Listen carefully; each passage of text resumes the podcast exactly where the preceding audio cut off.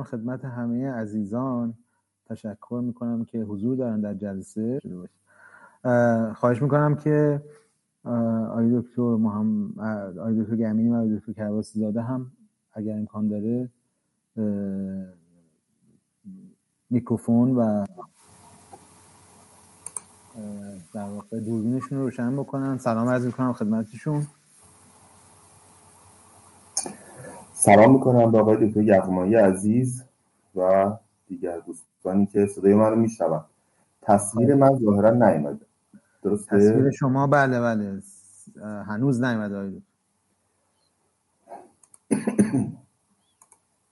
منم سلام عرض می‌کنم خدمت آقای دکتر کرباسی زاده. خیلی خوش اومدید آقای سلام حال شما خوبه؟ ممنون. متشکرم ممنون. منم به شما و آقای دکتر گمینی و همه مخاطبان سلام عرض می‌کنم. سلام آقای دکتر. سلام حال شما خوبه؟ متشکرم ممنون. بسیار من خیلی خوشحالم که با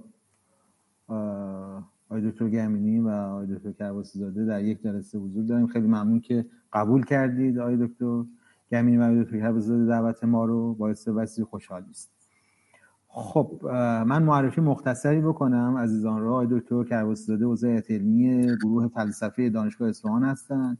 نیاز به معرفی بنده ندارن. از اولین معرفی کنندگان فلسفه علم استاندارد به جامعه دانشگاهی ایران هستند و همه ما که فلسفه علم خوندیم به نوعی دانشجوی مستقیم و غیر مستقیم آقای دکتر کرباسی زاده بودیم و در واقع نقششون در تدریس در واقع فلسفه علم نوین در واقع انکارناپذیره. آقای دکتر کرباسی زاده از فلاسفه علمی هستن که به تاریخ علم علاقه ویژه‌ای دارن و فلسفه علم رو بدون تاریخ علم در واقع عقیم می‌دونن. بنابراین حضورشون در این جلسه بسیار مفید خواهد بود. آقای دکتر گمینی عضو هیئت علمی پژوهشکده تاریخ علم دانشگاه تهران هستند و آقای دکتر گمینی هم در واقع از افرادی هستند که در معرفی علم دوره اسلامی در واقع به زبان فارسی و انگلیسی در واقع نقش ویژه‌ای داشتن در سالهای اخیر و از مورخان علم دقیق در واقع مورخان علمی هستن که بسیار دقیق کار می‌کنن و علاوه بر کارهای دقیقی که در حوزه تاریخ علم انجام میدن در معرفی موضوع به فضای عمومی هم در واقع فعالیت دارن و ما استفاده کردیم در این سالها از فعالیت هاشون خب آقای دکتر گمینی هم از مورخان علمی هستن که به فلسفه علم علاقه ویژه‌ای دارن. بنابراین از این منظر هم حضور ایشان در واقع در این جلسه بسیار مفید خواهد خب عنوان جلسه هستش نقش در واقع دین در تکوین علم دوره طلایی تمدن اسلام هدف ما در این در واقع نشست اینه که ببینیم که دین در واقع چه نقشی داشته در تحول علم در دوره تاریخی خاصی در در واقع جغرافیای خاصی. سعی می‌کنیم دقیق بکنیم. این پرسش اولیه که در بادی ام ممکنه که خیلی کلی باشه و تا حدی در واقع نیاز به توضیح داشته باشه.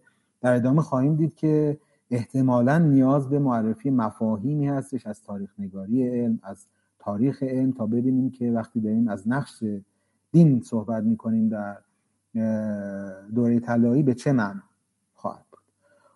من برای اینکه در واقع وارد بحث بشیم از آقای دکتر گمینی می‌خواهم که یک توصیف مختصری داشته باشن درباره مشخصات کلی علم دوره طلایی. و مشخصا به ما بگن که این علم چه مشخصاتی داشته و در واقع این پسوند اسلامی در واقع به چه معنا به کار میره یا چه نظریه ها یا چه الگوهایی وجود داره برای توضیح اینکه این اسلامی بودن به چه معناست. آقای دکتر گمینی حدودا ده دقیقه الایه رو شما در واقع زمان دارید تا یک توصیف اولیه بدید از ماجرا و ما برمیگردیم با آقای دکتر کرباسی زاده یه سری نکات کلی در واقع تاریخ نگارانه رو از ایشان خواهیم پرسید. بفرمایید دکتر. خیلی متشکرم. من ترجیح می‌دادم که اول آقای دکتر کرباسی زاده صحبت بکنن. ولی حالا چون شما بنده شروع کردیم من هستم در خدمت. از شود که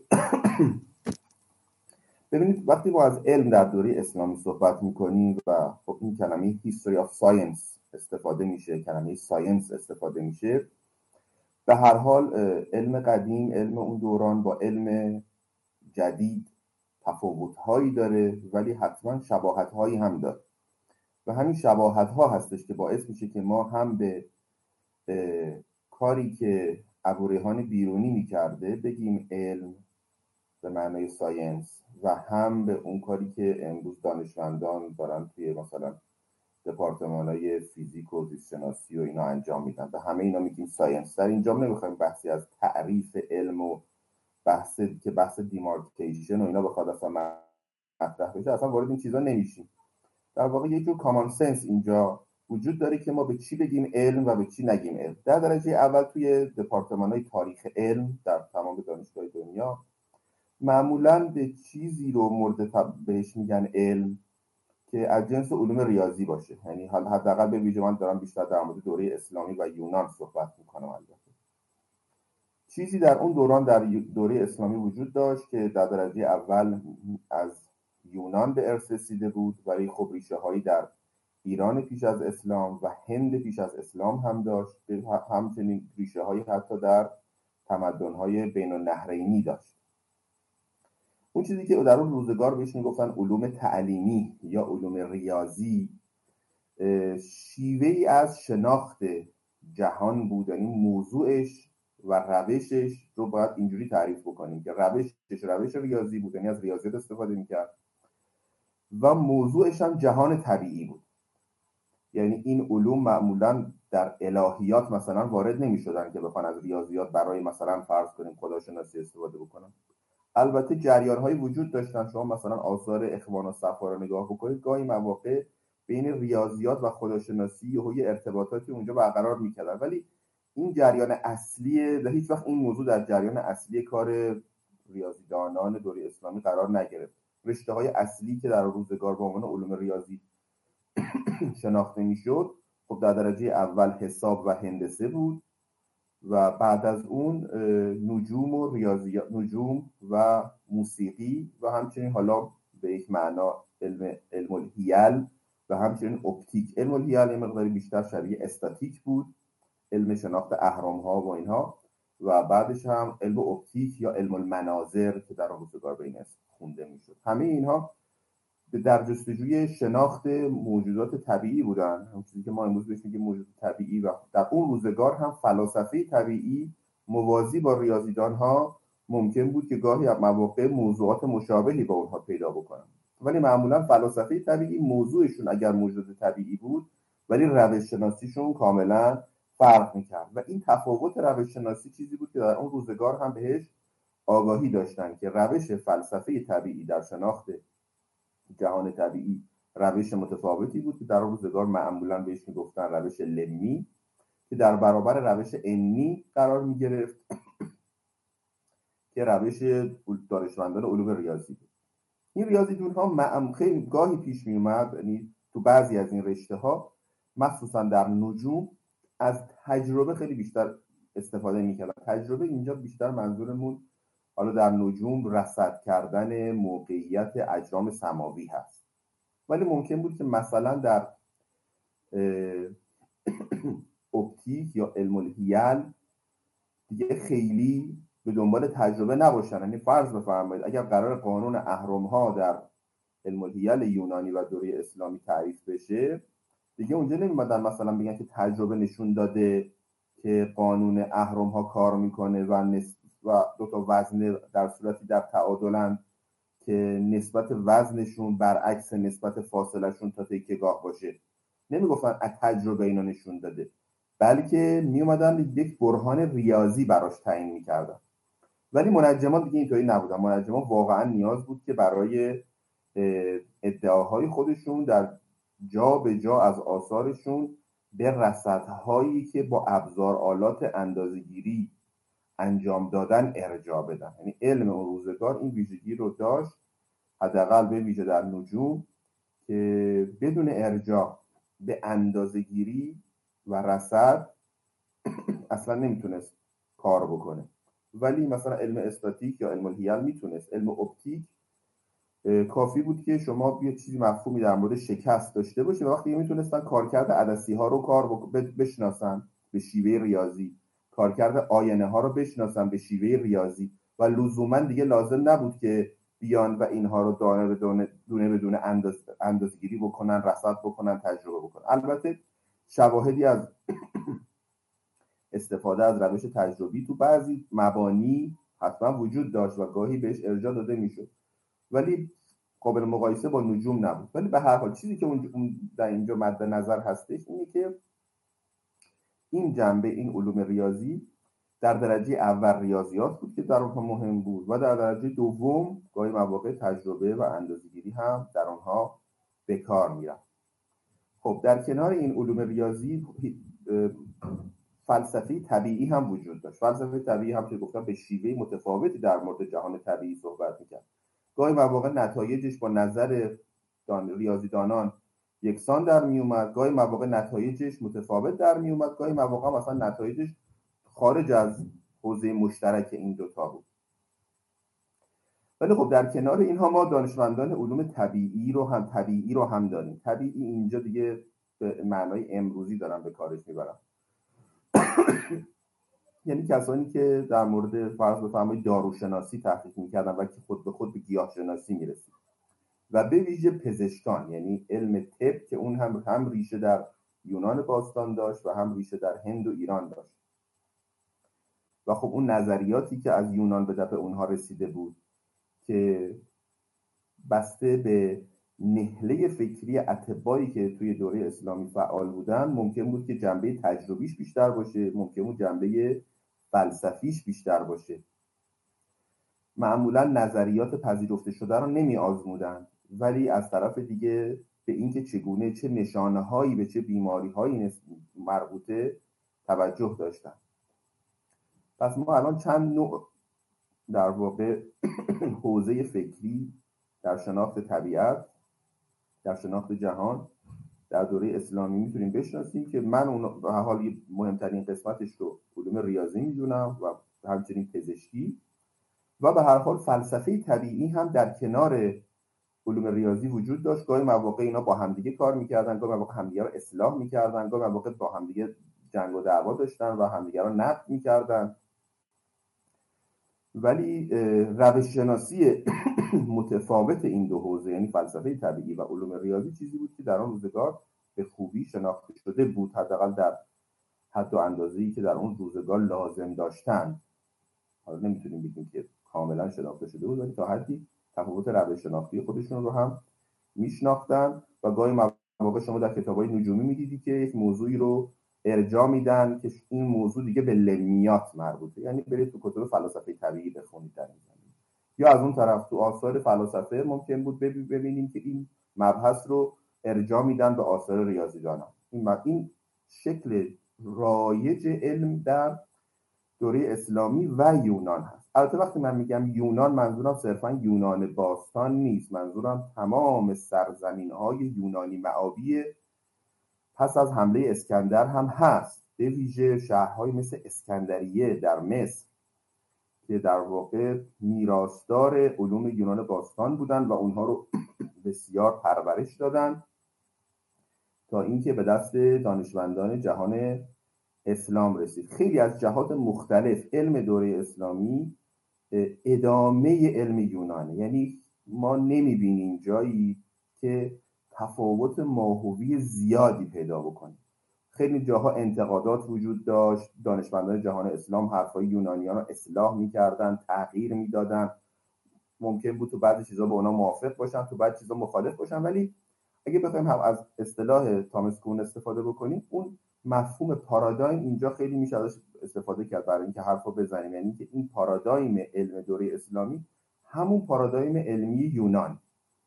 و اینجاست که شاید این مسئله ای که حالا تو ادامه در موردش بیشتر صحبت خواهیم کرد اهمیت پیدا می‌کنه که چطور یه علمی از یک محیطی که لحاظ فرهنگی و دینی خیلی متفاوت با جهان اسلام بوده نشأت می‌گیره و میاد به جهان اسلام می‌رسه و توی جهان اسلام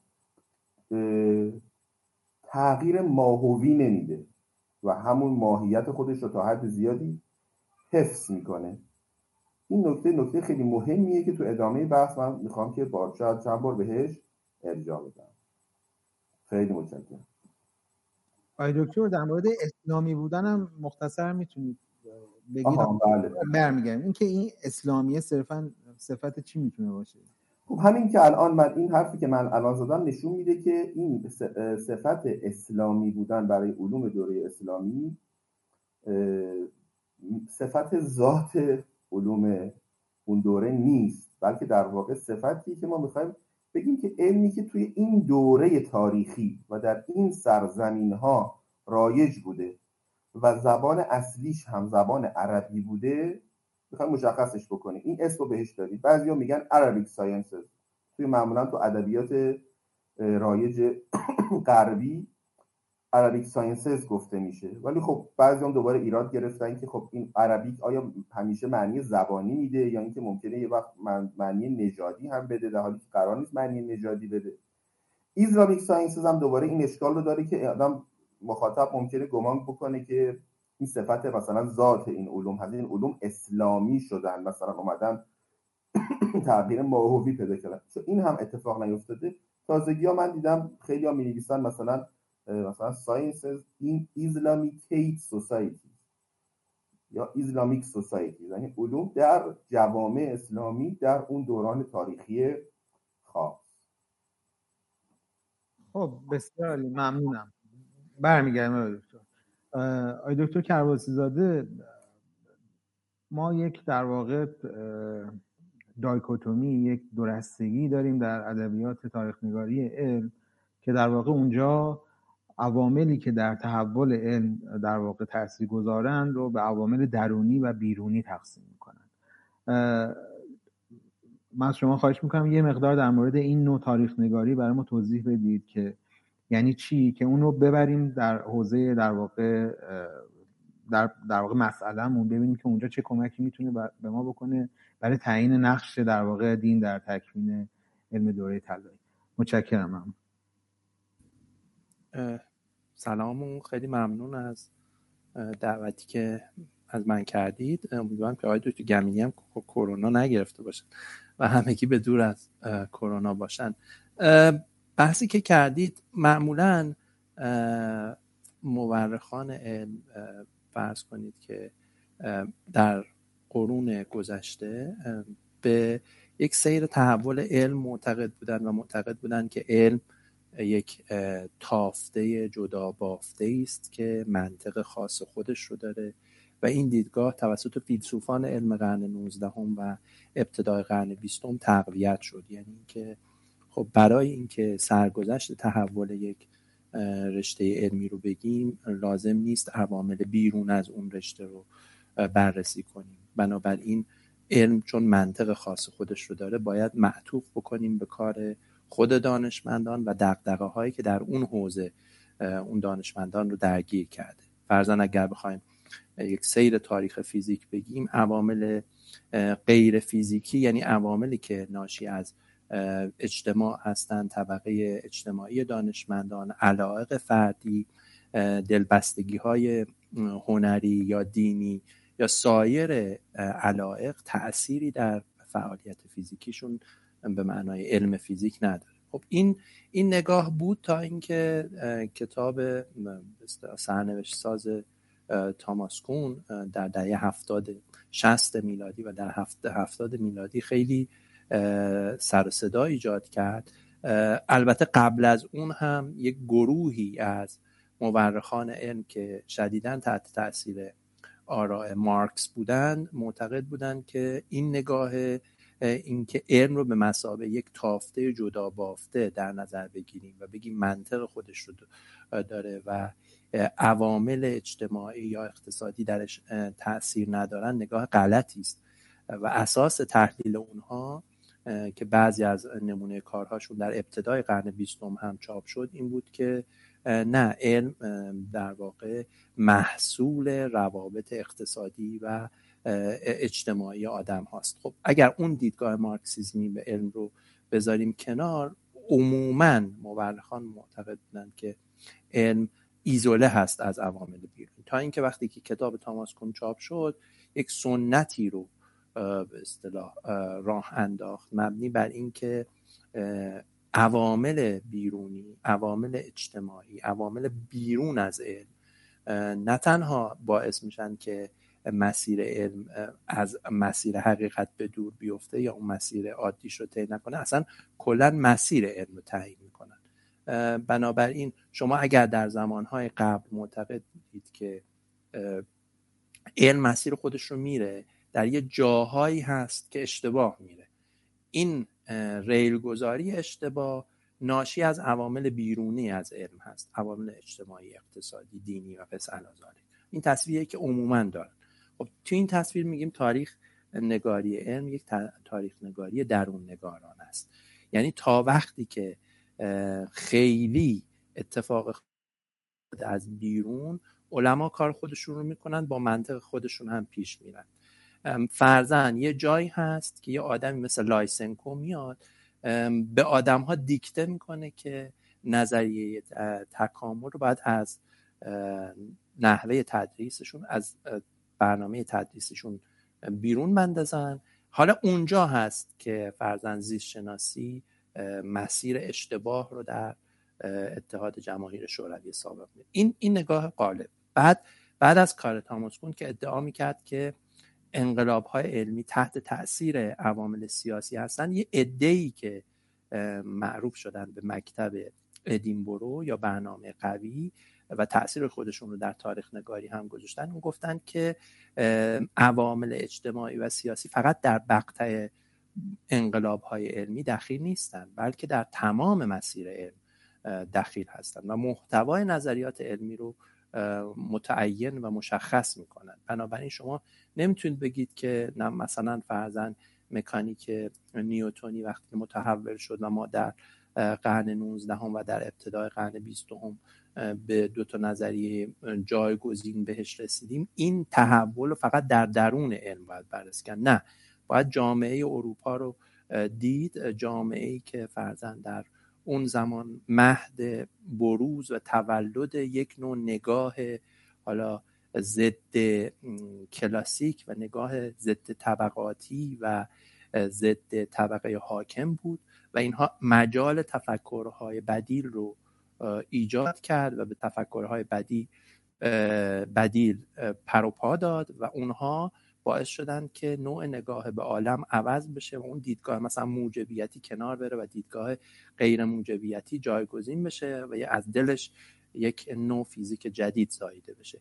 این نوع نگاه رو بهش میگیم تاریخ نگاری برون برون گرایانه یعنی تاکید بر روی عوامل بیرونی در نقش نه فقط در اینکه باعث اینکه یک نظریه شایع بشن در جامعه بلکه باعث حتی به وجود آمدن یک نظریه و در تکوین اون نظریه هم دخیل هستن و در نش... نه در شیوعش. علاوه بر اینکه در شیوع هستن در تکوین اون نظریه هم دخیل هستن. این نوع نگاه رو بهش میگیم نگاه تاریخ نگاری بیرونی. خب به نظر میاد که شاید هر دو نگاه افراط و تفرید باشه و اینکه آیا میشه یک نگاه میانه و حد وسطی رو اتخاذ کرد؟ برای مورخان علم کار ساده ای نیست که هم بگن که علم منطق درونی خودش رو داره و هم در عین حال می‌تونه از عوامل بیرونی تاثیر بپذیره. خب بسیار عالی. ممنون آقای دکتر از توضیحات مبسوطتون در مورد دو تاریخ نگاری من می‌خوام این دو تا در واقع concept رو دو تا مفهوم رو دو تاریخ نگاری رو یا اگه بتونیم به عوامل نسبت بدیم در رابطه با رابطه دین و در واقع تکوین علم دوره طلایی از آقای دکتر فکر می‌کنن که یا بر اساس تجربهشون و مطالعاتشون در واقع دین فکر می‌کنن که چه نقشی داشته در یا چه نوع نقشی داشته در تکوین دوره طلایی به شما این چیزی که در قسمت قبل فرمودید این بود که ما مشخصا می‌دونیم که دین در واقع صفت علم اون دوران نیست. خصوصا اینکه این یک پیوستاری وجود داره بین علم دوره طلایی و علم دوره یونان و باستان و بعدش. و اینو خب مسلم فرض می‌کنیم. ولی هنوز می‌تونیم که از دو نوع نقش دین در واقع صحبت بکنیم. یعنی, یعنی بگیم که درسته که دین یا اسلامی بودن در واقع صفت علم آن دوران نبوده. ولی از دو نوع نقش درونی و بیرونی می‌تونیم صحبت بکنیم که آیا در محتوای نظریه ها یا بهتر بگم آثار علمی در واقع نقش داشته دین یا اینکه مثلا نقش معرفتی داشته حتی یعنی در ارزیابی در واقع آثار علمی در واقع خروجی های علمی نقش داشته که یه نقش کاگنیتیو در واقع می‌تونیم بهش نسبت بدیم. یا این معادل با این میشه که در واقع یک نوع تاریخ نگاری در واقع معطوف به در واقع عوامل دین رو به عنوان یک عامل درونی نگاه کردن ببینیم. یا اینکه نه صرفا دین رو در واقع در قالب یک نهاد ببینیم که در واقع بروز و ظهور جغرافیایی داشته تاریخی داشته و کمک کرده به تکوین یا به رشد علم دوره طلایی. در واقع می‌خوام ببینم که نقش دین برونی بوده بیرونی بوده یا درونی بوده و اگر که برای هر کدوم از این ادعاها شاهدی داریم در واقع اون شواهد چه هستن؟ ممنون خیلی ممنونم از سوال دقیقی که پرسیدین از کدم که اول من بگم این صرفه که من می‌کنم صرفه های گذشته از کروناست یعنی دو سه هفته پیش گرفتم و همچنان صرفه ها باقی مونده دیگه. و امیدوارم که بلا از شما به دور باشه ولی فکر کنم که کسی نباشه فعلا که نگرفته باشه. اگه نگرفته باشه یعنی خیلی تنهاست.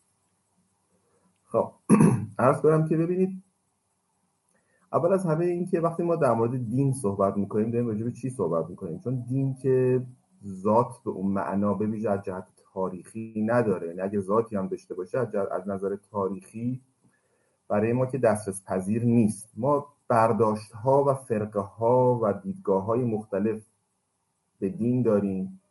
و خب این برداشت ها و فرقه های مختلف تأثیرات مختلفی هم در طول تاریخ به اون چیزی که ما به عنوان نهاد علم مثلا تو جهان اسلام می‌شناسیم داشته. یعنی مثلا فرض بکنید شما از همون اوایل تمدن اسلامی که, که نهضت ترجمه راه افتاده بود کسایی رو می‌بینیم که از این نهضت حمایت کردن خلیفه هایی که مخصوصا خلیفه های عباسی در اون دوره های ابتدایی از نهضت ترجمه قدرت و توان بسیار با انگیزه بسیار بالا حمایت کردند و از اون طرف هم علما و متکلمانی رو می‌شناسیم که مخالف بودن. افرادی هم نهله هایی رو می‌شناسیم که زیاد بی تفاوت بودن نه مخالف بودن نه اینکه تشویق کننده بودن. مثلا خب مثلا حوزه فکری معتزله متکلمان معتزلی مکتب اعتزال معمولا خب همراه بود با خلیفه معمون. حالا من بیشتر از خود خلیفه معمون صحبت می‌کنم به عنوان یکی از مهمترین خلاف خلفای حامی نهضت ترجمه. خود معمون معتزلی معتزلی بود و حامیان اطرافش متکلمان معتزلی اطرافش بودن. غیر از او فرقه های مذهبی که با این نهضت همراهی کردن و علاقه من بودن مثلا اسماعیلی هم شاید بتونیم بشماریم به عنوان کسانی که علاقه من بودن. ولی خب مخالفانی هم داشت. یعنی همونطور که معتزله استدلال های دینی می آوردن از آیات و روایات برای اینکه ما الان باید بریم به سراغ ترجمه علوم یونانی حالا چه علوم فلسفی چه علوم ریاضی در کنار اینها مخالفانی هم بودن که به همون آیات و روایات ارجاع می‌دادن برای اینکه بگن که نباید این علوم وارد بشه. این علوم هیچ ارزش معرفتی نداره. یعنی مثلا فرض کنید اگر در قرآن یه آیه آیاتی آمده درباره اینکه تفکر در آسمان ها و زمین کنید موافقان علوم علوم که میگم اینجا منظورم صرفا ساینس دیگه هستش دیگه. اینو تو همین ابتدا میگم تا انتها حواستون باشه. وقتی میگم علوم منظورم مثلا علوم حدیث و اینها نیست. اینجا ساینس رو مد نظر دارم. موافقان علوم از اون آیه اینجوری برداشت می‌کردن که خب دیگه این آیه داره میگه که باید در آسمان ها و زمین تفکر کنیم پس یعنی بریم علم نجوم رو از یونان ترجمه کنیم بیاریم و خوب یاد بگیریم. مخالفانش از همین آیه استفاده می‌کردن که نه این تفکر یعنی تفکری که باعث خضوع و خشوع بشه باعث دینداری بیشتر بشه. علومی که از یونانیان مشرک بیاد چه خضوع و خشوعی می‌خواد ایجاد بکنه؟ اگه می‌خواد ایجاد بکنه که خب همونها دیندار می‌شدن. دقت می‌کنید؟ یعنی همین متون ازش هم استفاده اینوری می‌شد هم استفاده اونوری می‌شد. بنابر اندیشه ها و برداشت های مختلفی که از دین در آن روزگار وجود داشت مخالفان و موافقان بودند. بی تفاوت ها هم بودن مثلا فرض کنید شاید مثلا اشاعره همونقدر که با ترجمه با علوم با فلسفه یونانی مخالف بودن با علوم یونانی نه تنها مخالف نبودن بلکه سراحتا می‌گفتن اینها با دین تعارضی نداره. تو آثار غزالی زیاد دیدیم. چند جاهای مختلفی هست که سراحتا گفته که هر چقدر که ما داریم با فلسفه یونانی به ویژه در امور الهیاتی و متافیزیک مخالفیم در علوم ریاضی و نجوم و اینها مخالف تنها مخالف نیستیم بلکه کسی هم با اینها مخالفت کنه بگه اینا با دین در تعارضه داره به دین ضربه می‌زنه. چون که علوم ریاضی یقینی هستن. اگر بطلمیوس گفته زمین کرویه اگر بطلمیوس گفته که کسوف و خسوف به واسطه اینه که سایه زمین و ماه میفته روی هم دیگه این اینها یقینیه. ما نمی‌تونیم تو اینها شک بکنیم. پس اینا با دین در تعارض قرار نداره. اشاعره اینجوری فکر می‌کردن. یعنی ما جایی نداریم که دیده باشیم مخصوصا اشاعره اولیه یعنی غزالی و دیگران مثلا امام فخر رازی. شما می‌بینید امام فخر رازی تو کتاباش حتی از علم نجوم استفاده کرده. کرویت زمین از علم یونانی اومده بوده از نجوم یونانی اومده بوده ولی مخالف باهاش نبودند اشاعره. اشاعره به حال به عنوان مکتب رایج و پرطرفدار در کل تمدن اسلامی اینها رو پذیرفته بودن و استفاده می‌کردن در حالی که تو آیات و روایات هیچ سراحتی مثلا درباره کرویت زمین وجود نداره. حتی آیاتی هست که با کرویت زمین مثلا در تعارض ظاهرش.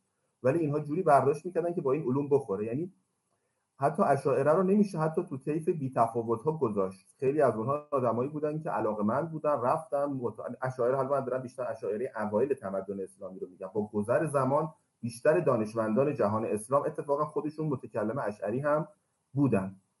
مثلا ائمه شیعه معمولا در مورد علوم یونانی اظهار نظری نکردن. یعنی شما در احادیث شیعی ویژه حتی در کتب معتبر نمی‌بینید مثلا ائمه شیعه توصیه کرده باشن که برید مثلا نجوم بطلمیوسی رو بخونید. برید مثلا هندسه بخونید.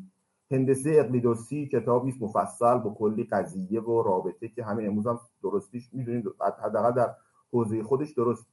جایی ما نمی‌بینیم مثلا ائمه شیعه توصیه کرده باشن مثلا برید اینا رو بخونید. یا دیگر ائمه بزرگ حتی اهل سنت توی اون روزگار در, در قرون دوم و سوم و چهارم هجری من دارم میگم. خب ائمه شیعه که خب تا همون اوایل قرن سوم بودن. بعد از اون هم ما می‌بینیم اون اوایل تمدن اسلامی از میان شیعیان امامیه کسی رو نداریم که از مثلا از دانشمندان و ریاضیدانان اون روزگار باشه. مگر اسماعیلی مذهب ها اسماعیلیه که حالا به حال فرقه متفاوتی از شیعه بودن که من اونها رو جز موافقان گذاشتم. ولی آهسته آهسته با گذر زمان می‌بینیم بین شیعیان امامیه به ویژه از قرن هفتم با خواجه نصیرالدین توسی منجمان و ریاضیدانانی پیدا میشه که خب تا دوره صفوی هم اینها بودند و حضور داشتن.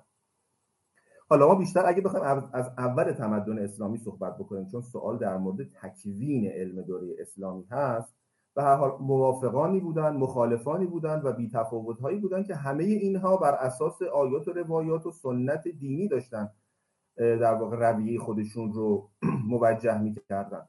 در نتیجه خب حالا اگه بخوایم ببینیم که دین اینجا چه نقشی داره باید ببینیم که کدوم دین؟ کدومی که از این برداشت های مختلف شکل مختلفی داشت.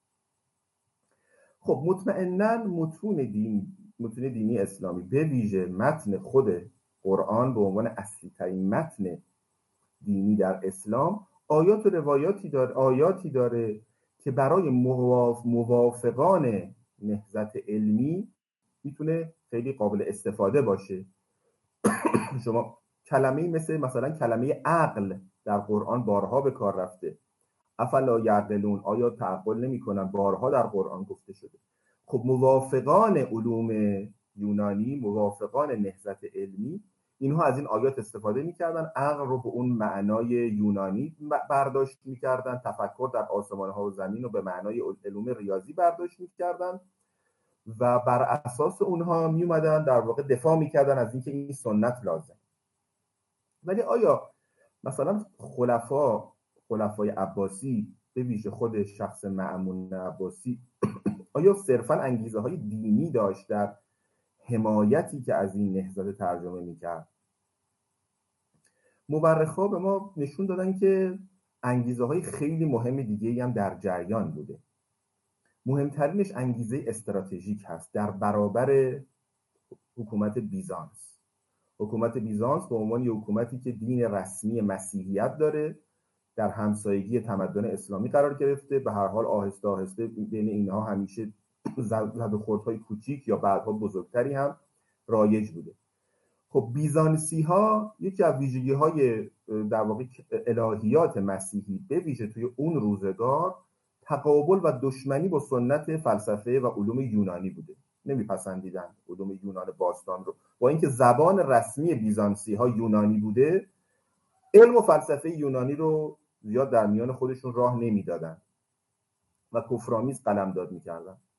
خب از این طرف ما می‌بینیم معتزله هایی مثل مثلا جاهز که از دستگاه اطراف معمون بودن اینها تو آثارشون استدلال می‌کردن که این تمدن بیزانس مسیحیت دین رایجشونه و چرا مسیحیت یک دین غیر اقلانیه به خاطر اینکه اینها از سنت اقلانیت یونانی فاصله گرفتن.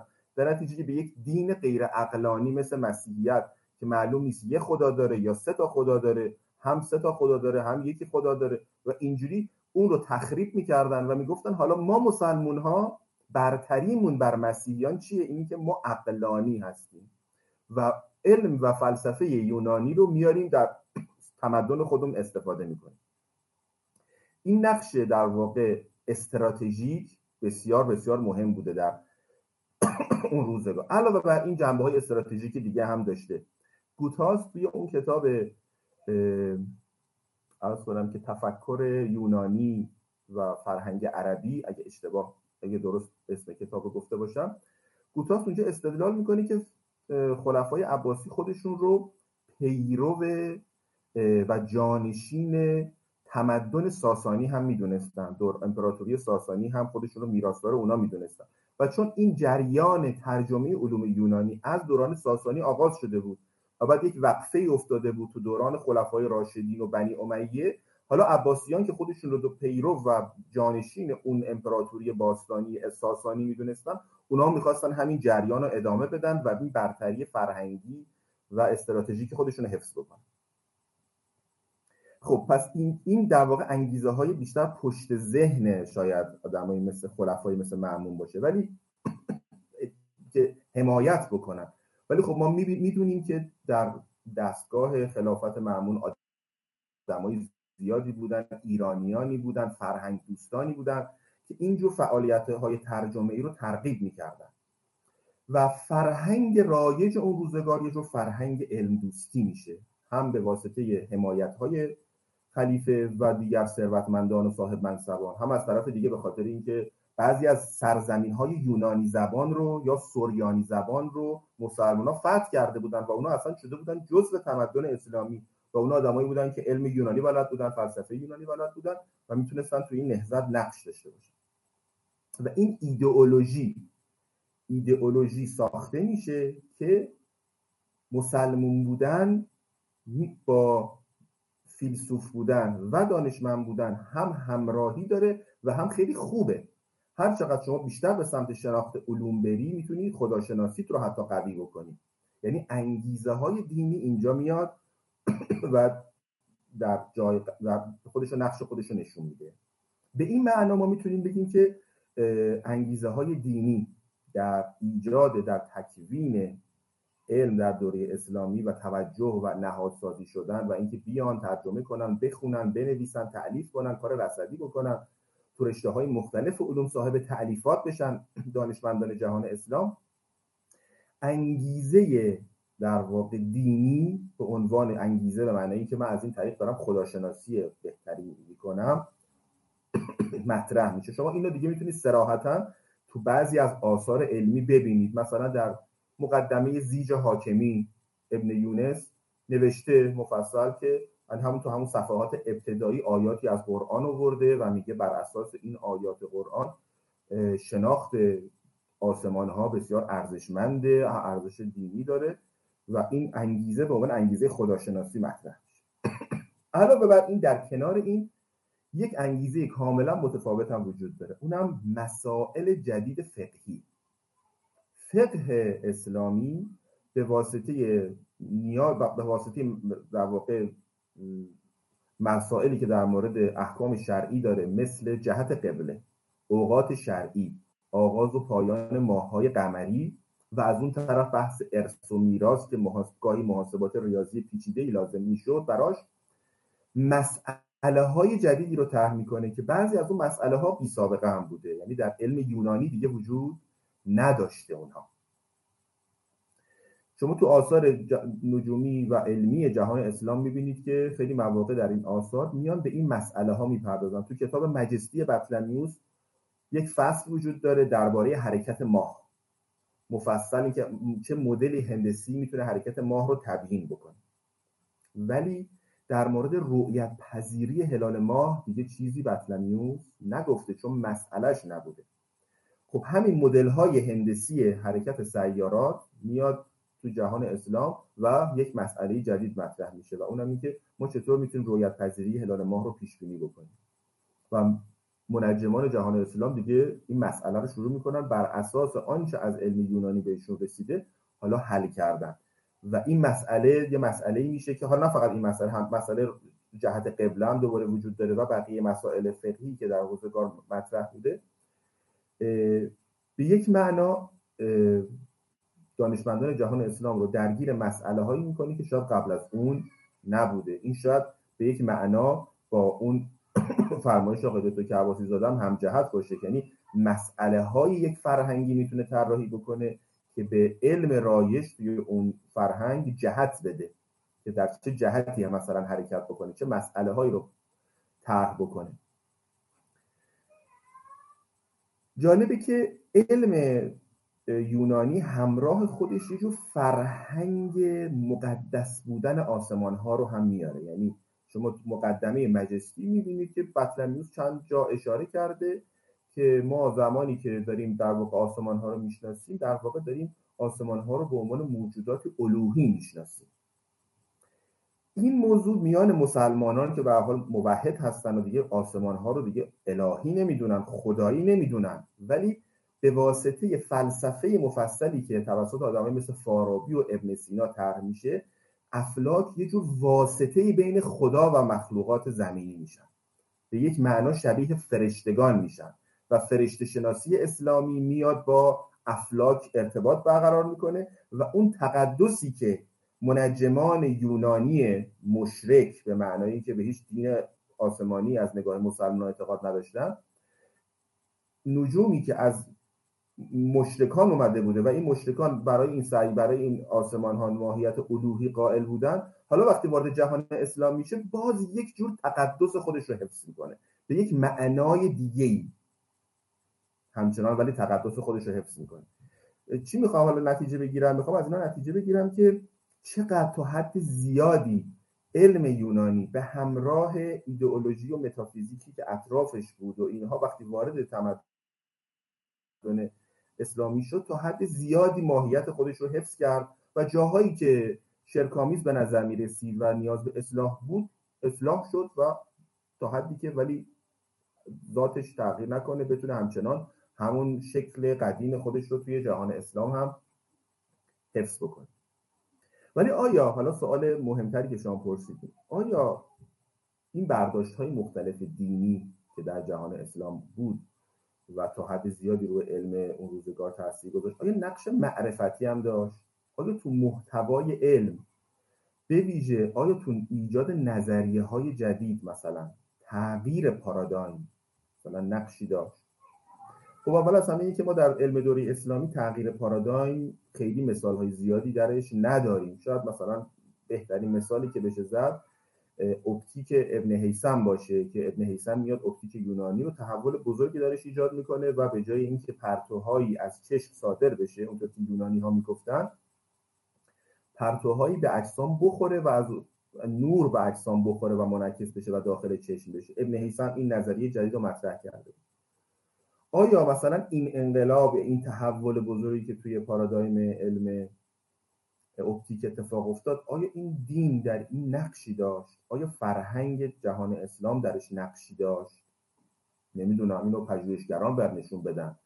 گاهی مواقع بعضی پژوهشگران یه ارتباطاتی بین این چیزا برقرار می‌کنن ولی انقدر این ارتباطات ساختگی و مصنوعی به نظر می‌رسه که هیچ وقت نمی‌تونه توجه زیادی از سوی مورخان علم جلب بکنه.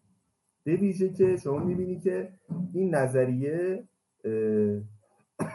طرفداران زیادی هم تو جهان اسلام پیدا نکرد. یعنی شما می‌بینی ریاضیدانان بعد از حساب خیلیشون همچنان و همون اپتیک پیشا ابن حیثمی قائلند و معتقد به خروج پرتوها از چشم هستن و مثلا چند قرن بعد از ابن حیثم هستش که مثلا کمال الدین فارسی میاد و کتاب تنقیح المناظر رو می نویسه بنابراین ما خیلی سخته که بخوایم که اگه بخوایم از نقش دین در تکوین علم در جهان اسلام صحبت بکنیم سخته که بخوایم از یه جور تاثیر مستقیم صحبت بکنیم. چون که من اول از همه همین که گفتم موافقان و مخالفان برداشت های مختلفی داشتن. ولی حتما تاثیر غیر مستقیم خیلی مهمه. یعنی اسلام به عنوان دین دین تمدن ساز دینی که اومد و ناگهان در یک دوره تاریخی خیلی کوتاه بخش بزرگی از جهان رو با هم متحد کرد.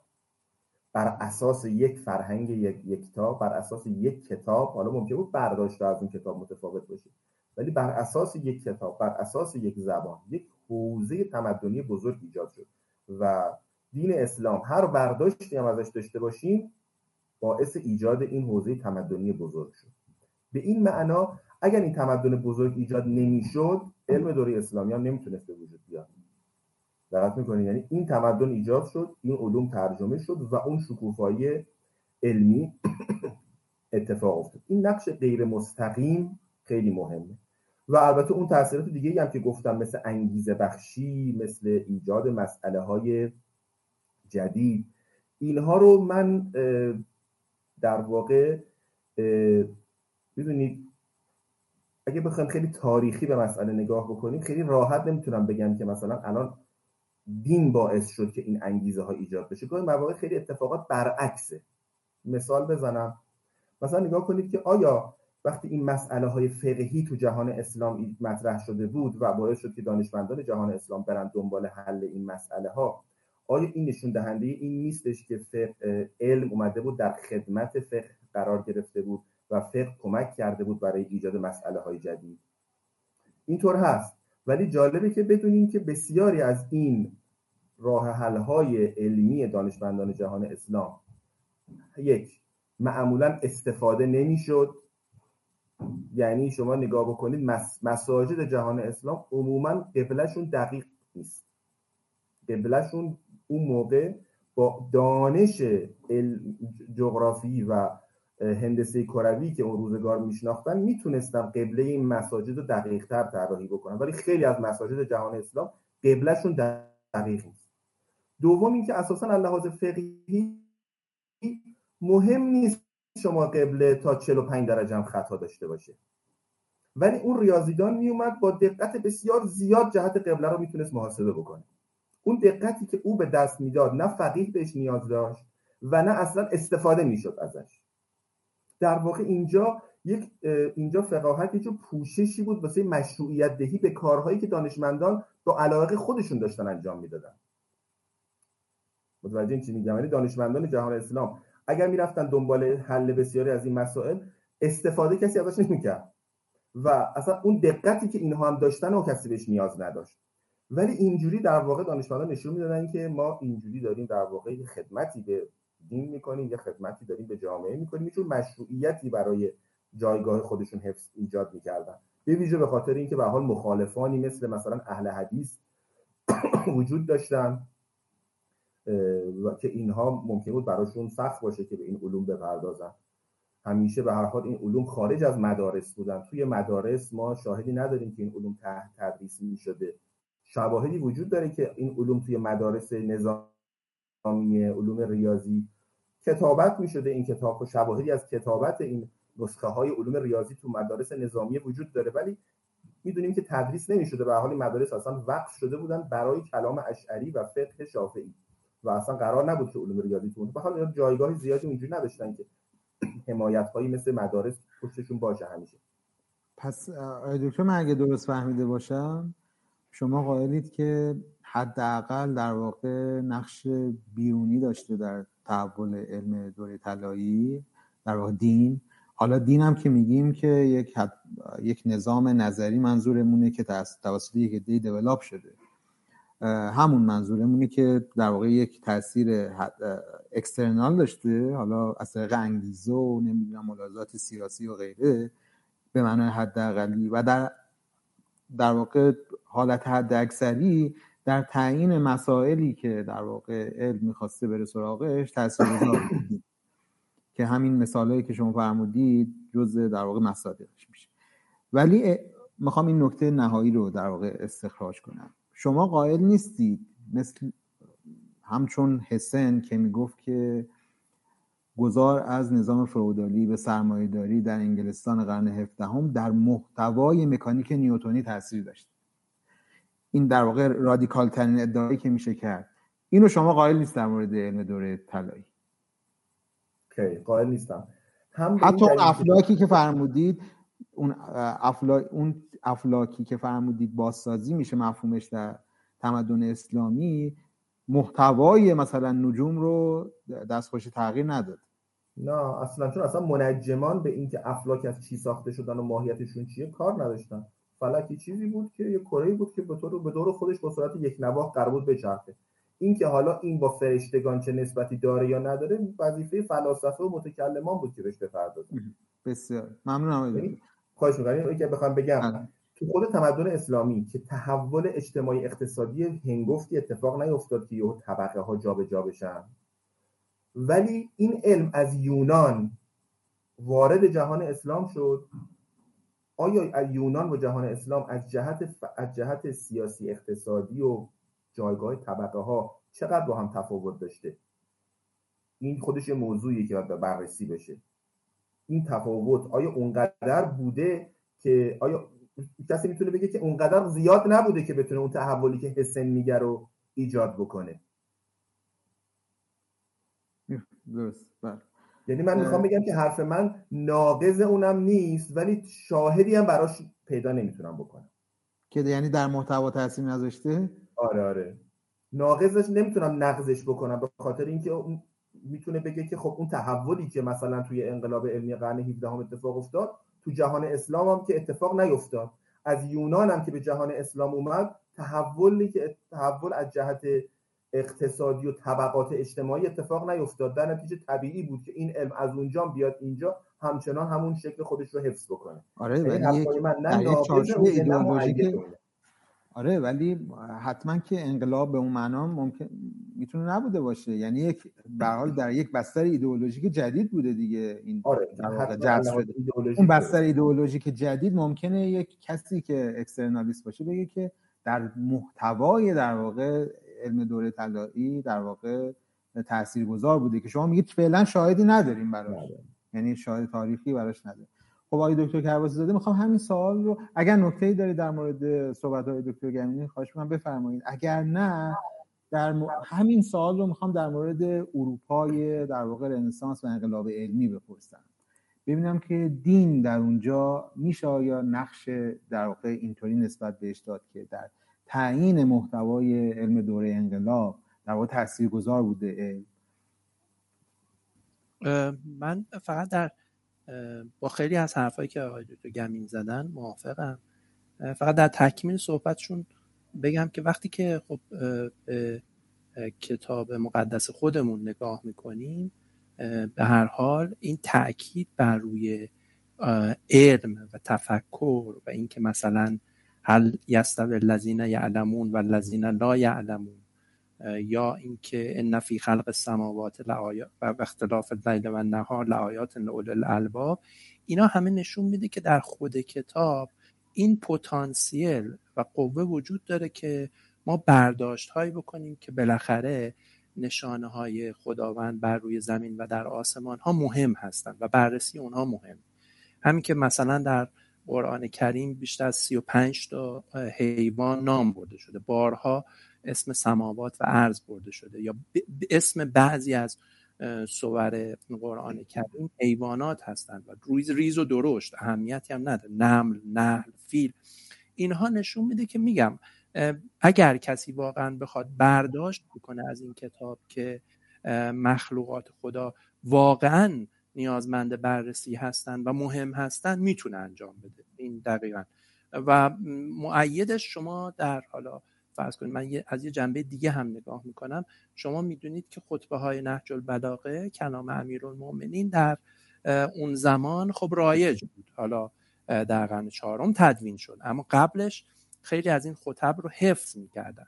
و مثلا جاهزی که فرمودن می‌گفت که من به این خاطر خوش بیان شدم که حفظ کلام الاصلع یعنی کلام مردی رو حفظ کردم که جلوی پیشانیش مو نداشت یعنی یعنی امیرالمومنین. و وقتی که اون خطب رو نگاه می‌کنید یکی از همون که خطبه اول هست در مورد ترکیب یک یک جور داستان کیهان شناسی یا ترکیبی است از کیهان شناسی و کیهان زایی یا در خطب نهج البلاغه در مورد مورچه خفاش و تاووس صحبت شده. پس این نشون میده که ما در سنت دینیمون تعمل در مورد مخلوقات خدا رو هم در خود متن قرآن و هم در کسانی که حالا به اصطلاح حالا ولی امر مسلمین بودن داشتیم. حالا من دو نمونه جالب هم از آدم ها انتخاب کردم که مربوط به یکی مربوط به به اصطلاح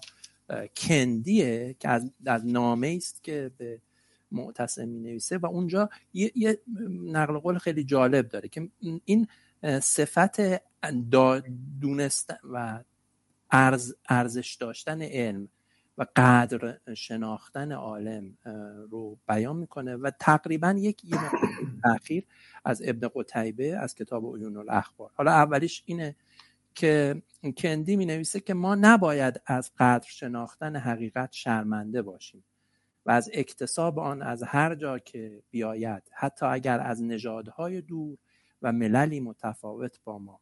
زیرا جوینده حقیقت هیچ چیز را بر حقیقت مقدم نمی‌داند. و حقیقت را خار نمی شناسد و کسی که آن را می طلبد یا آن را حمل می کند کوچک نمی سازد حقیقت به همه شرف می بخشد این نقل قولی است از کندی که نشون میده که به هر حال این تفکر یه تفکری بوده که فکر, فکر کنم نرم بوده. حالا در بعضی از زمانها به دلایل اجتماعی و دلایل سیاسی این تفکر به اصطلاح نزول پیدا می‌کنه و چندان شایع نمیشه. یا فرزن ابن قتیبه در یک کتابی داره تحت عنوان عیون الاخبار اینجا میگه که که نوعا کتاب ادبی است میگه که این کتاب اگرچه درباره قرآن و سنت شرایع دین و شناخت حلال و حرام نیست اما به امور والا اشاره می‌کند و به شخص و به شخص کریم الاخلاق راه درست را نشان می‌دهد. از پستی باز میدارد و از بیب آبرویی جلوگیری می‌کند. و به رفتار درست و انصاف و اداره ملایم و حکومت وامی دارد. و, و چرا که راه نیک نه یک راه بلکه راه های بسیاری است که برای بعضی نمازگزاران همون نماز شب و برای بعضی روزداری دائمی دانسته است. اما این منحصر به آن نمی شود. راه های خدا بسیار است و درهای خیر گشاده علم شطور گم شده مؤمن است. او از آن نف می‌برد. صرف نظر اینکه آن را کجا می‌برد. حقیقت خار نخواهد شد اگر آن را از مشرکان بشنوی.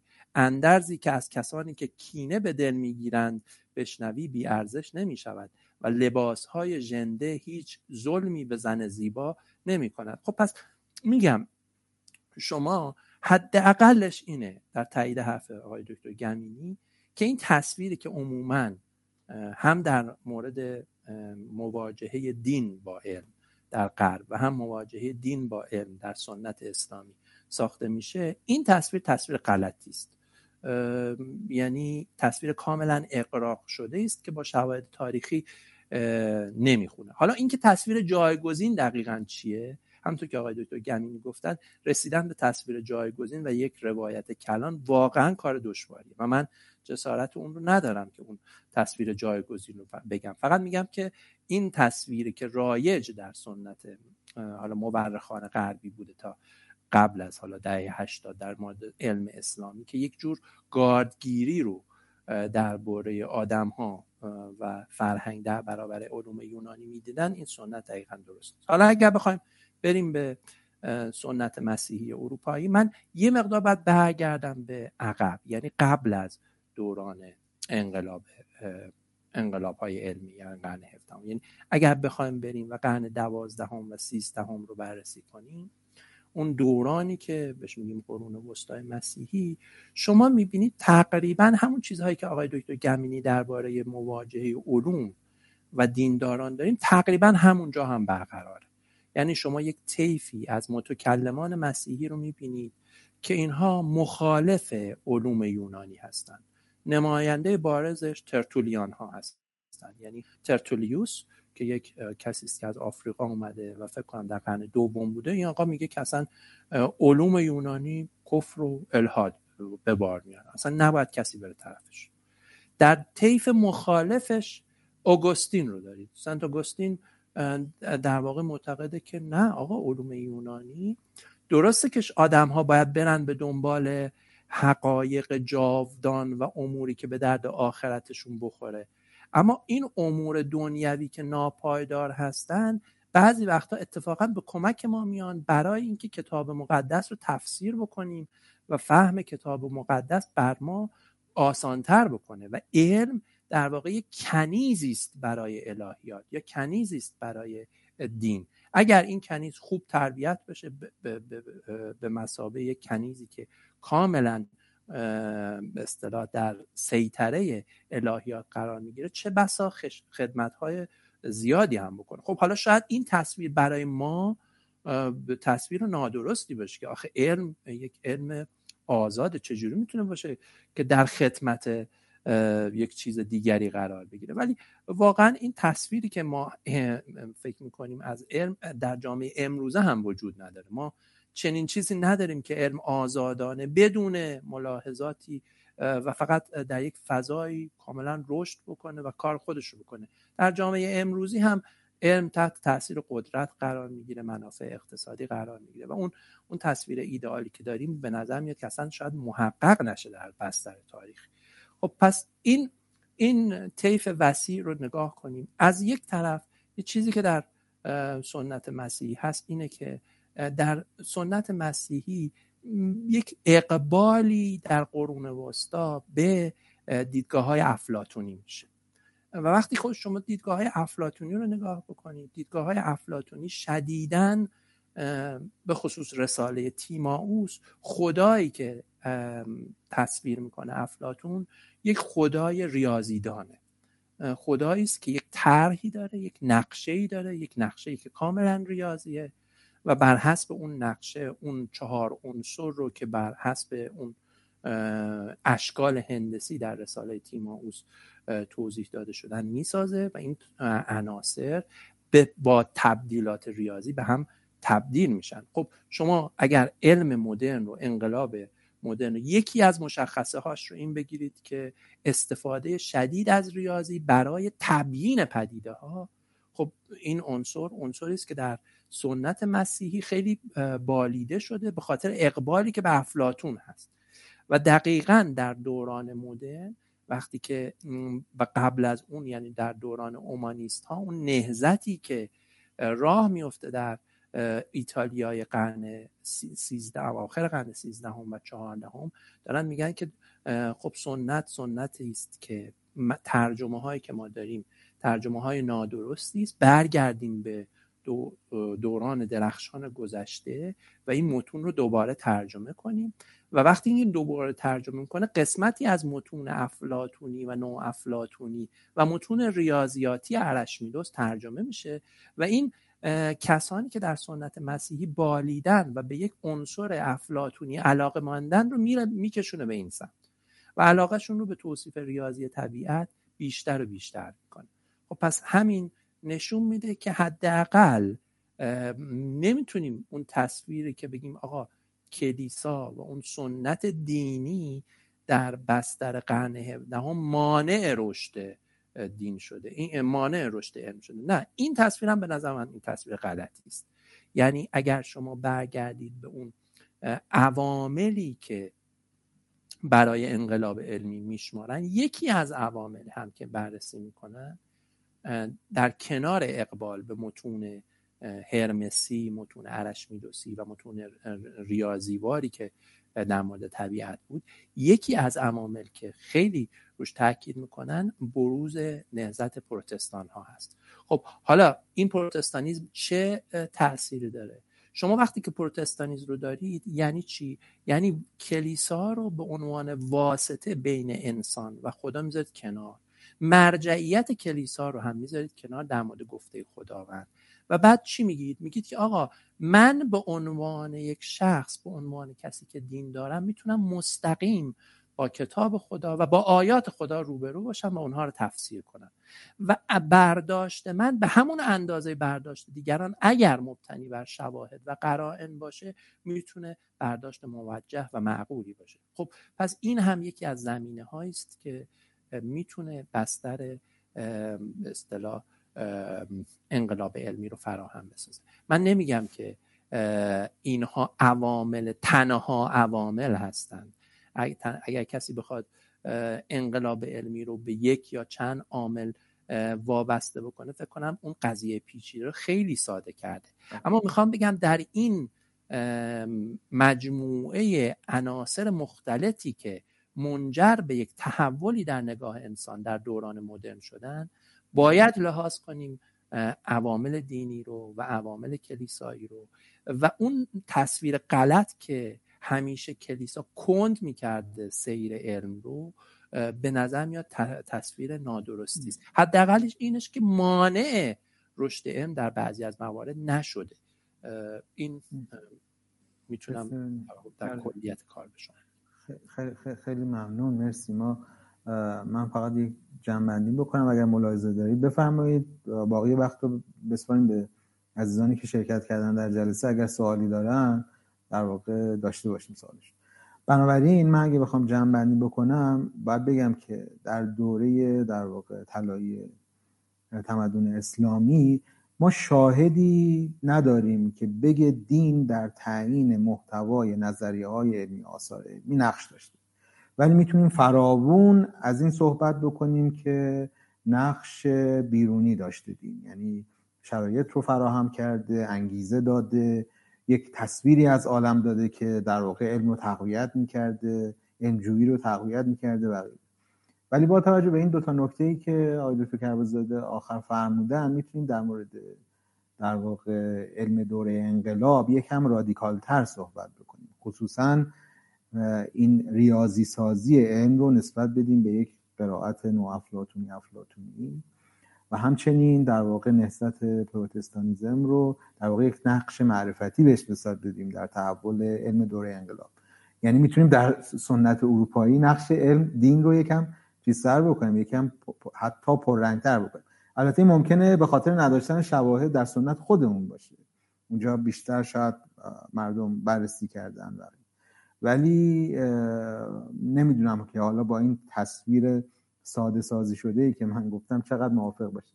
اگر که نکته ای دارید بفرمایید. اگر نه که بریم سراغ دوستان.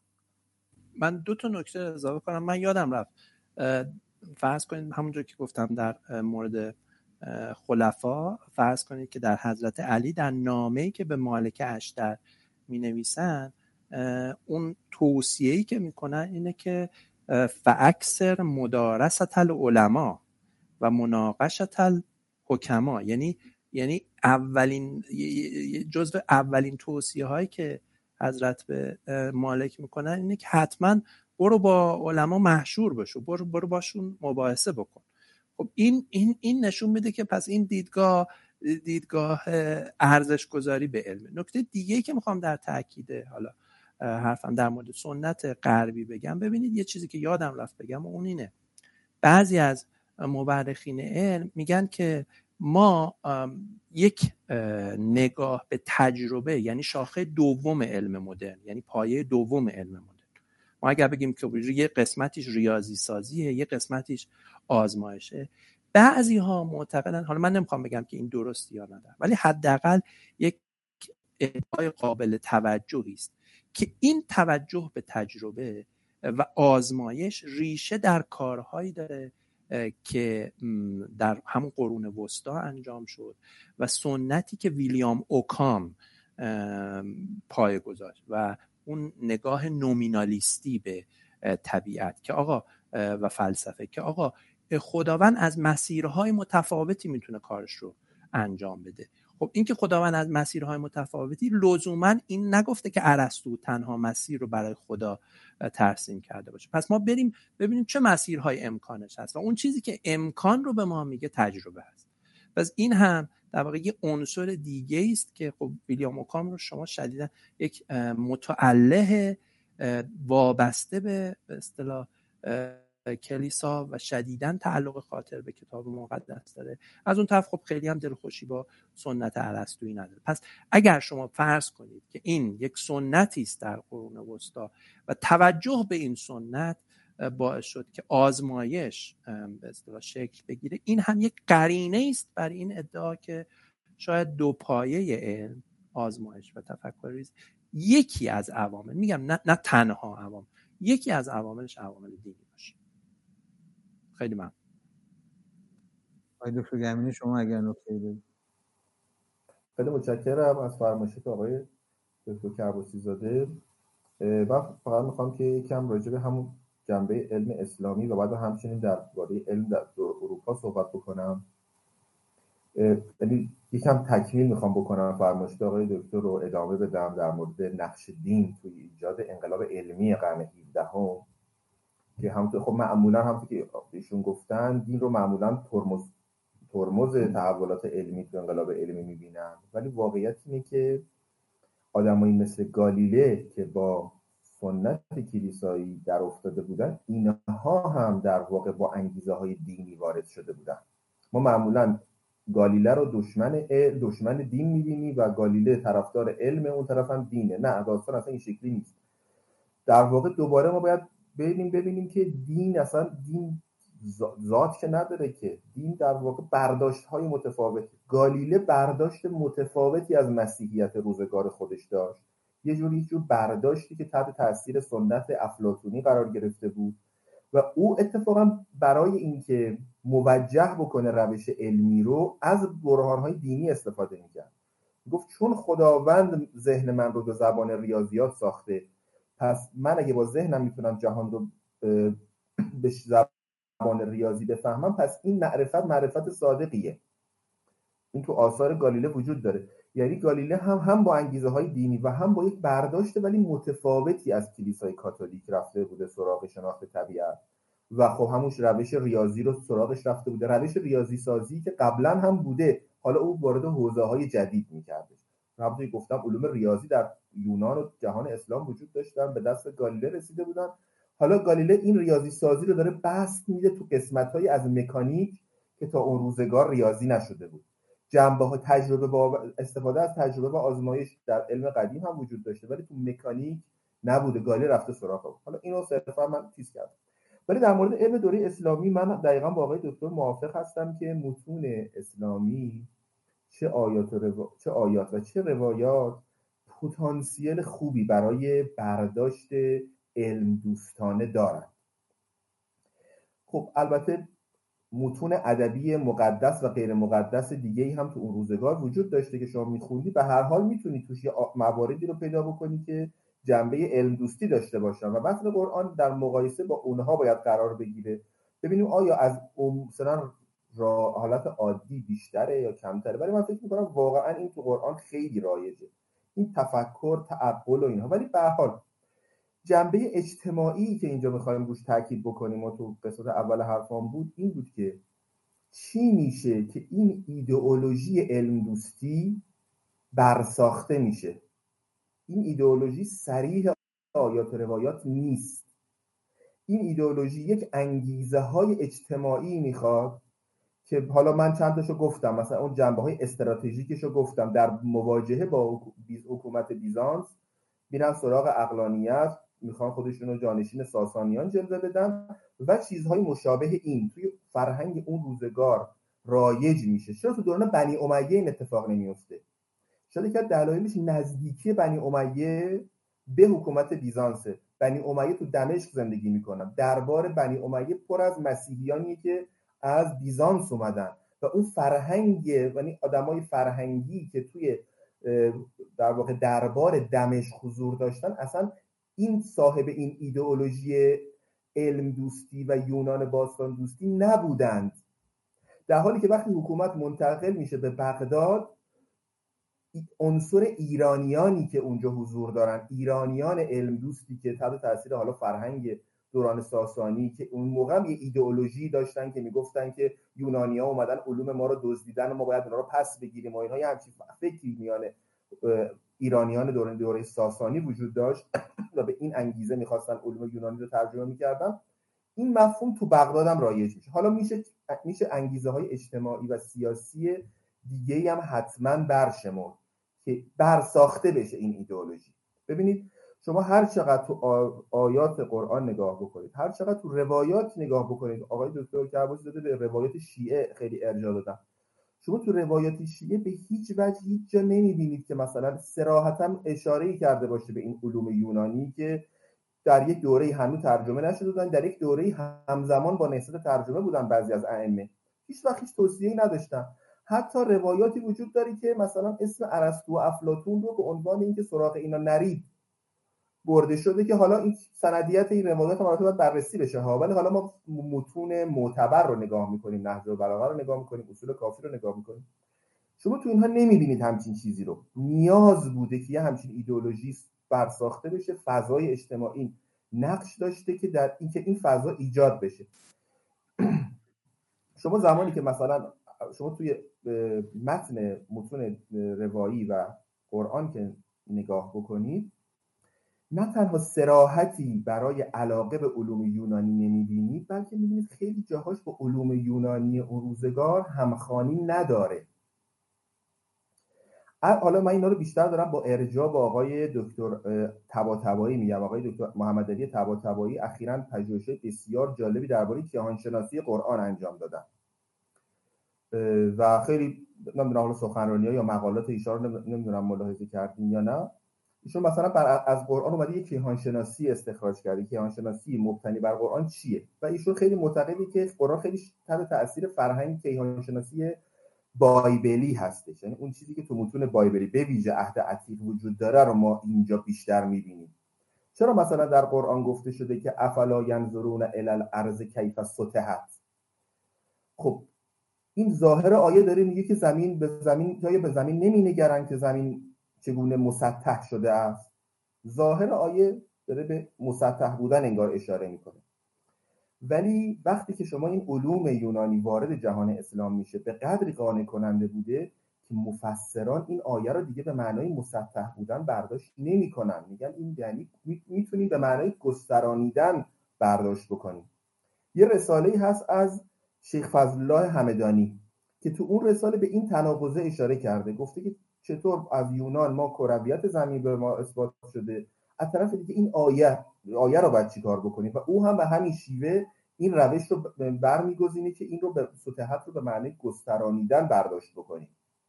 نمی‌خوام بگم تفسیر درست از قرآن اینه که مثلا قرآن می‌خواسته بگه زمین مسطحه یا مسطح نیست. این کاریه که آقای دکتر تبا داره انجام میده. من به عنوان یک مورخ تمدن اسلامی دارم نگاه می‌کنم که آیا این متن از علم یونانی چقدر استقبال می‌کرده؟ دقت می‌کنید اینو می‌خوام بخوایم ببینید از کرویت زمین استقبال نمی‌کرده. ف... یا مثلا فرض کنید در نجوم یونانی ما نه تا فلک داریم دور تا دور زمین. نه تا فلک. که اگر کره های دیگه ای که کره آتش و کره هوا و کره آب و کره زمین رو هم بشماریم میشه 13 تا طبقه. درست شد. در حالی که در قرآن گفته شده هفت آسمان هفت زمین. اصلا چیزی به نام هفت زمین در علم یونانی وجود نداشته. چیزی به نام هفت آسمان هم وجود داشته نه تا فلکه که حتی می‌تونه بیشتر هم اگه کره اونا بشماریم بیشتر هم بشه. همین فضا تو روایات هم مثلا فرض بکنید. توی روایات شیعه اگه ببینید خب خیلی روایات وجود داره در مورد اینکه زمین چقدره. خورشید اندازش چقدره؟ کسوف و خسوف چجوری اتفاق میفته اینها معمولا با لجوم یونانی سازگار نبوده. مثلا توی احادیث داریم که کسوف اینجوری اتفاق میفته که خورشید میفته در دریای بالای آسمان. این دریای بالای آسمان برای کسایی که با بایبل آشنا باشن و عهد عتیق رو بشناسن آشناست. چون در کیهان شناسی توراتی آسمان بالای کره آسمان دریاهایی وجود داره. این احادیث ما رو یاد اون میندازه. حالا اینکه این حدیث چقدر سندیت داره یا نداره اونم دوباره خارج از تخصص منه. کسانی که علم حدیث کار می‌کنن باید بشناسن. ولی چیزی که من بخوام بگم اینه که نه آیات نه روایات از محتوای دانش یونانی حالا من بیشتر رو کیهان شناسی تمرکز کردم چون اینو بلد بودم. ممکنه کسایی دیگه تو حوزه‌های دیگه چیزای دیگه برداشت بکنن. خیلی استقبال نمی‌کرده. ولی این ایدئولوژی برساخته میشه بر اساس همون آیاتی که به تعقل و تفکر داره توصیه می‌کنه. آقای دکتر ببخشید من صحبتتون رو قطع می‌کنم. می‌خوام که زمانی هم بدیم به دوستان. این سوال واقعا جدیه که چطوری یک تصویری ساخته میشه برساخته میشه که از متون برآمده از متون که حمایت می‌کنه. در واقع الدوستی رو خیلی سوال خیلی جدیه. امیدواریم که یک جلسه ترتیب بدیم. در واقع در مورد این موضوع صحبت بکنیم. خیلی متشکرم از هر دو بزرگوار آقای دکتر کرباسی زاده و آقای دکتر گمینی بابت شرکتشون. اگر که دوستان سوالی دارن از دو بزرگوار خواهش می‌کنم که اعلام بکنن تا میکروفونشون باز بشه.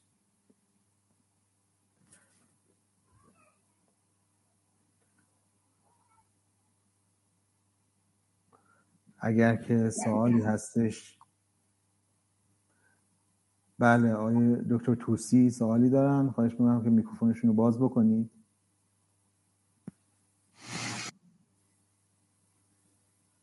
بفرمایید. سلام مجدد. خدمت اساتید. خیلی ممنون. استفاده کردم. من همراه بودم با فرمایشات هر دو استاد عزیز. فقط یک کامنتی می‌خواستم بذارم و بعد بازخورده بگیرم. آقای دکتر نصر قهرمان این ایده که می‌خوام بگم و در کتب مختلفش اون علم و تمدن در اسلامش علم قدسیش اینها خیلی اینو تکرار کرده. حالا من به شکل تعدیل شده ای این رو می‌خوام بازگو بکنم و ببینم که آیا از منظر هر کدام از اساتید میشه با این نسخه تعدیل شده همراهی هایی داشت یا نه. ایشون اصرار داره بر این که خب در محتوای علوم تاثیر داشته آموزه های دینی و وحیانی. و اصلا این قدسیت رو از همین جهت میاد و نسبت میده یه جورایی می‌خواد به ذات علم نسبت بده. و اون جایی که اشاره می‌کنه اشارات متعددی رو داره در لابلای متون علمی دوره شکوفای تمدن اسلامی. به مقدس سازی بعضی علمان های طبیعت در علومه. مثلا در جغرافیا مکانهای مقدس رو میاد نشون میده که چطور مورد توجه جغرافی دانها قرار گرفته و بعد حول اون در واقع موقعیت ها یا مکان های مقدس علم جغرافیا چطور بازخانی شده بازنویسی شده تنقیح شده توسعه پیدا کرد. یا در ریاضیات مقدس بودن عدد هفت یا خود واحد و وحدت و به سمت وحدت رفتن. یا در هندسه بعضی اشکالی که حالا مثلا پنج زلی ها یا چیزهایی مثل این که بعد در معماری خودش رو یه جاهایی نشون داده و مثال های متعدد دیگری که در این رشته های مختلف علمی آمده و اشاره می‌کنه به اینها. من خواستم فقط بازخورد بگیرم. حالا در این حال که میگم شخصا همراه هم با این تحلیلی که ارائه شد خواستم نظر عزیزان رو جویا بشم بفرمایید هر کدوم اساتید اگر نکته دارن بفرمایید. آقای تو بفرمایید. آقای دکتر گمین شما بگو. من که متخصص امور اسلامی نیستم ولی فقط عقیدم رو سریح میگم که من با تحلیل آقای دکتر نصر مخالفم. و فکر می‌کنم تحلیل آقای دکتر نصر تا به تحلیل های دقیق تاریخی رو نمیاره و یه مقدار تصویر اقراق شده یه مقدار که نه خیلی از تصویر اقراق شده ای از اون چی که هست رو داره منعکس می‌کنه. حالا اینکه دلیلش چی رو فکر کنم آقای دکتر گمینی بهتر از من باید بلد باشه. خواهش می‌کنم. من یه مثال می‌تونم بزنم از آثار آقای دکتر نصر. ایشون توی کتاب فکر کنم بر تو همون کتابی که آقای دکتر توسی هم اسمش آوردن تاریخ علم در تمدن اسلامی اگه اشتباه نکنم. یه جایی از کتاب نوشته که می‌دونید چرا دانشمندان جهان اسلام نظریه خورشید مرکزی رو هیچ وقت مطرح نکردن؟ علتش این بود که اونها جایگاه قدسی بشریت در مرکز کائنات رو مد نظر داشتن و نمی‌خواستن که این جایگاه نمادین رو کنار بگذارن. به خاطر همین هیچ وقت نظریه خورشید مرکزی رو دانشمندان جهان اسلام مطرح نکرد. خب این حرف آقای دکتر نست که همجوری ادعاست. و می‌دونید کتابایشون مملو و از ادعاست. هم ایشون و هم در واقع پیروان ایشون مثلا آقای مزفر اقبال تو کتاب شکلی علم اسلامی پر از ادعاهایی که ما نمی‌دونیم بالاخره یعنی شاهدش دو تا شاهد مثلا حداقل بیارم.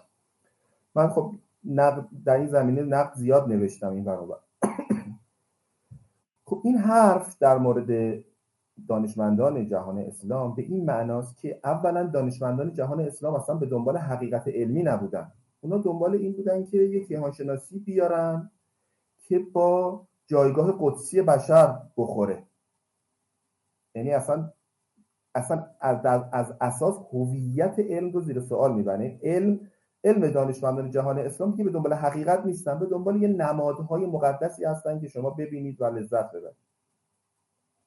از اون بدتر اینه که اصلا با شواهد تاریخی یعنی با متون سازگار نیست. شما وقتی که متون رو ملاحظه می‌کنید دانشمند تو آثار هیئت که معمولا ادله مرکزیت زمین آمده هیچ شما نمی‌بینیم که استدلال شده باشه که زمین باید در مرکز باشه به خاطر اینکه مثلا انسان اشرف مخلوقات. به هیچ وجه. مثل دلایل تجربی و ریاضی اونجا اومده که اگه مثلا زمین در مرکز نباشه و مثلا به یه طرف عالم نزدیکتر باشه اون وقت ستاره ها گاهی تو آسمون یهو پرنور میشن یهو کم نور میشن. و این ولی ما چون همچین چیزی مشاهده نمی‌کنیم معلوم میشه که زمین در در واقع مرکز عالم باید قرار گرفته باشه. سه دلایل هندسی و ریاضی و تجربی و اینها اونجاها مطرح شده. حالا نمی‌دونم ممکنه که به هر حال شما اگر یه ایدئولوژی یک نظری داشته باشی اعتقاد داشته باشی انسان اشرف مخلوقاته ممکنه یه سری استدلال شما رو قانع بکنن و دیگه به دنبال شکستن اون استدلال ها و متفاوت فکر کردن نباشید ممکنه تا اینجا بتونیم حرف آقای دکتر نصر رو جدی تلقی بکنیم. یعنی به این انقدر بدبینانه حرف ایشون رو برداشت نکنیم. یکم خوشبینانه برداشت بکنیم و بگیم که به هر حال وقتی شما به اشرفیت انسان شرافت انسان معتقد باشی می‌تونه باعث بشه که زمین مرکزی رو راحت تر بپذیری و به دنبال شواهد مخالف این نباشی. ولی مسئله اینجاست که کی گفته که از, از عقاید اسلامی این برمیاد که انسان اشرف مخلوقات و باید در مرکز باشه. برعکسش هم می‌تونیم برداشت بکنیم که برداشت می‌کردن و برداشت می‌کنن الان که بر اساس متون دینی بر اساس شناخت انسان در برابر خلقت الهی هیچه. انسان در برابر خداوند هیچه. و اونجوری اتفاقا این که انسان روی نقطه‌ای باشه بی اهمیت و به دور خورشید به چرخ خورشید هم در در کیهان سرگردان باشه و انسان یک قطره ناچیزی باشه شاید با جایگاه انسان در جهان بیشتر سازگار باشه. کدوم برداشت درسته؟ من نمی‌خوام بگم. می‌خوام بگم که اینا برداشته مختلفی که شما می‌تونید از متون بکنید. زمانی که نجوم جدید به ایران آمد این یه حوزه‌ای که من تازگی دارم روش کار می‌کنم علمای اسلامی خیلیشون مخالفتی با نجوم جدید نکردن و اتفاقا به نظرشون اومد که نجوم جدید چقدر با اسلام سازگاره. چون با این برداشت دیگه ای دوباره از این متون کردن و این متون با علم جدید هم می‌شد به یه معنا سازگار بشه. به حال اینا یه متون ادبی هستن. متون دینی جنبه ادبی مخصوصا قرآن که جنبه ادبی بسیار بزرگی داره در حد اعجازه. در نتیجه قابل برداشت های مختلف هستن. چرا ما فکر می‌کنیم که مقدس بودن انسان لزوما به معنی زمین مرکزی باید میبوده؟ هیچ سراحتی تو متون وجود نداره. هیچ جا ما در متون دینی دوره اسلامی چه در متون دینی چه در متون نجومی نداریم که مثلا شرافت انسان رو به مرکز بودن زمین زمین مثلا رفت بدن. من تنها کسی که همچین چیزی تو آثارش دیدم ارز کنم که قطب فرقه نعمت اللهیه تو اواخر دوره قاجار بود نور علی شاه ثانی. نور علی شاه ثانی از اقتاب فرقه نعمت اللهیه ایشون توی یکی از آثاری که نوشته تو اواخر دوره قاجار اومده گفته انسان چون اشرف مخلوقاته باید در مرکز باشه و این نجوم جدید غلط. حالا نمی‌دونم بعد آقای می‌دونید مسئله اینجاست که کسایی که ادعا می‌کنن بعد این شواهد رو پیدا بکنن. ممکنه این شواهد باشه ما پیدا نکردیم. من که همه متون رو نخوندم که. یک درصدش هم نخوندم. ولی خب اونایی که این ادعا رو می‌کنن اصلا اهل این نیستن که برن اینا رو تو متون پیدا بکنن برای ما. و ما میمونیم با یه سری ادعای دیدنی خب خیلی ممنونم. ما وقتمون تموم شده. اگر که آقای دکتر عباسی دکتر گمینی لطف کنن وقت داشته باشن آقای دکتر شهریاری هم سوالی دارم خواهش می‌کنم آقای دکتر شهریاری بفرمایید. میکروفون آقای دکتر شهریاری بله بفرمایید.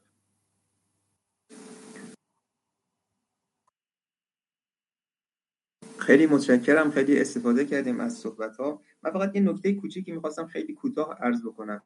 و اون اینه که این اینکه دین روی علم تاثیر داشته یا نه گاهی وقتا به نظر می‌رسه که یک بررسی خیلی جزئی تری میطلبه. یعنی از جنس همون توضیحاتی که آقای دکتر کرباسی زاده فرمودن تاریخ درونی علمه. مثلا یه وقتی می‌بینید که مثلا آموزه های دینی باعث میشه که ما یک طبقه بندی خاصی از موجودات رو بپذیریم. مثلا بعضی چیزها رو تو یک دسته قرار بدیم بعضی چیزهای دیگر توی دسته دیگه. یا مثلا باعث میشه که ما یک تلقی خاصی از اینکه چه استدلالی استدلال خوبه بپذیریم. اینجور امور هستن که مثلا مستقیم ممکنه رو علم تاثیرگذار نباشه به طور مستقیم. یا مثلا تاثیرش این نباشه که ما رو به سمت علم سوق داده یا از علم من کرده. بلکه در اینکه ما معیارهای ما رو برای اینکه علم خوب چیه گاهی وقت شکل دادن. یعنی به صورت ناخودآگاه جزء جزء ذات علم جزء اون محتوای علم شدن. ولی نه به طور مستقیم که مثلا فرض کنید بگن این نظریه خوبه اون نظریه معیارهای درونی ما رو برای سنجش نظریات برای اینکه مثلا سادگی چی؟ برای اینکه فرض بفرمایید که مثلا دقت چجوری باید فهمیده بشه اینها رو یه وقتی می‌بینی آموزه های دینی رو اینها تاثیر گذاره و بنابراین جزوی از اون محتوای علم میشه. گاهی وقتا ممکنه تاثیر اینجوری باشه ولی این بررسیش در واقع بررسی خیلی جز به جز و جامعه شناختی میطلبه که فکر می‌کنم که انجام نشده توی فرهنگ ما انجام نشده.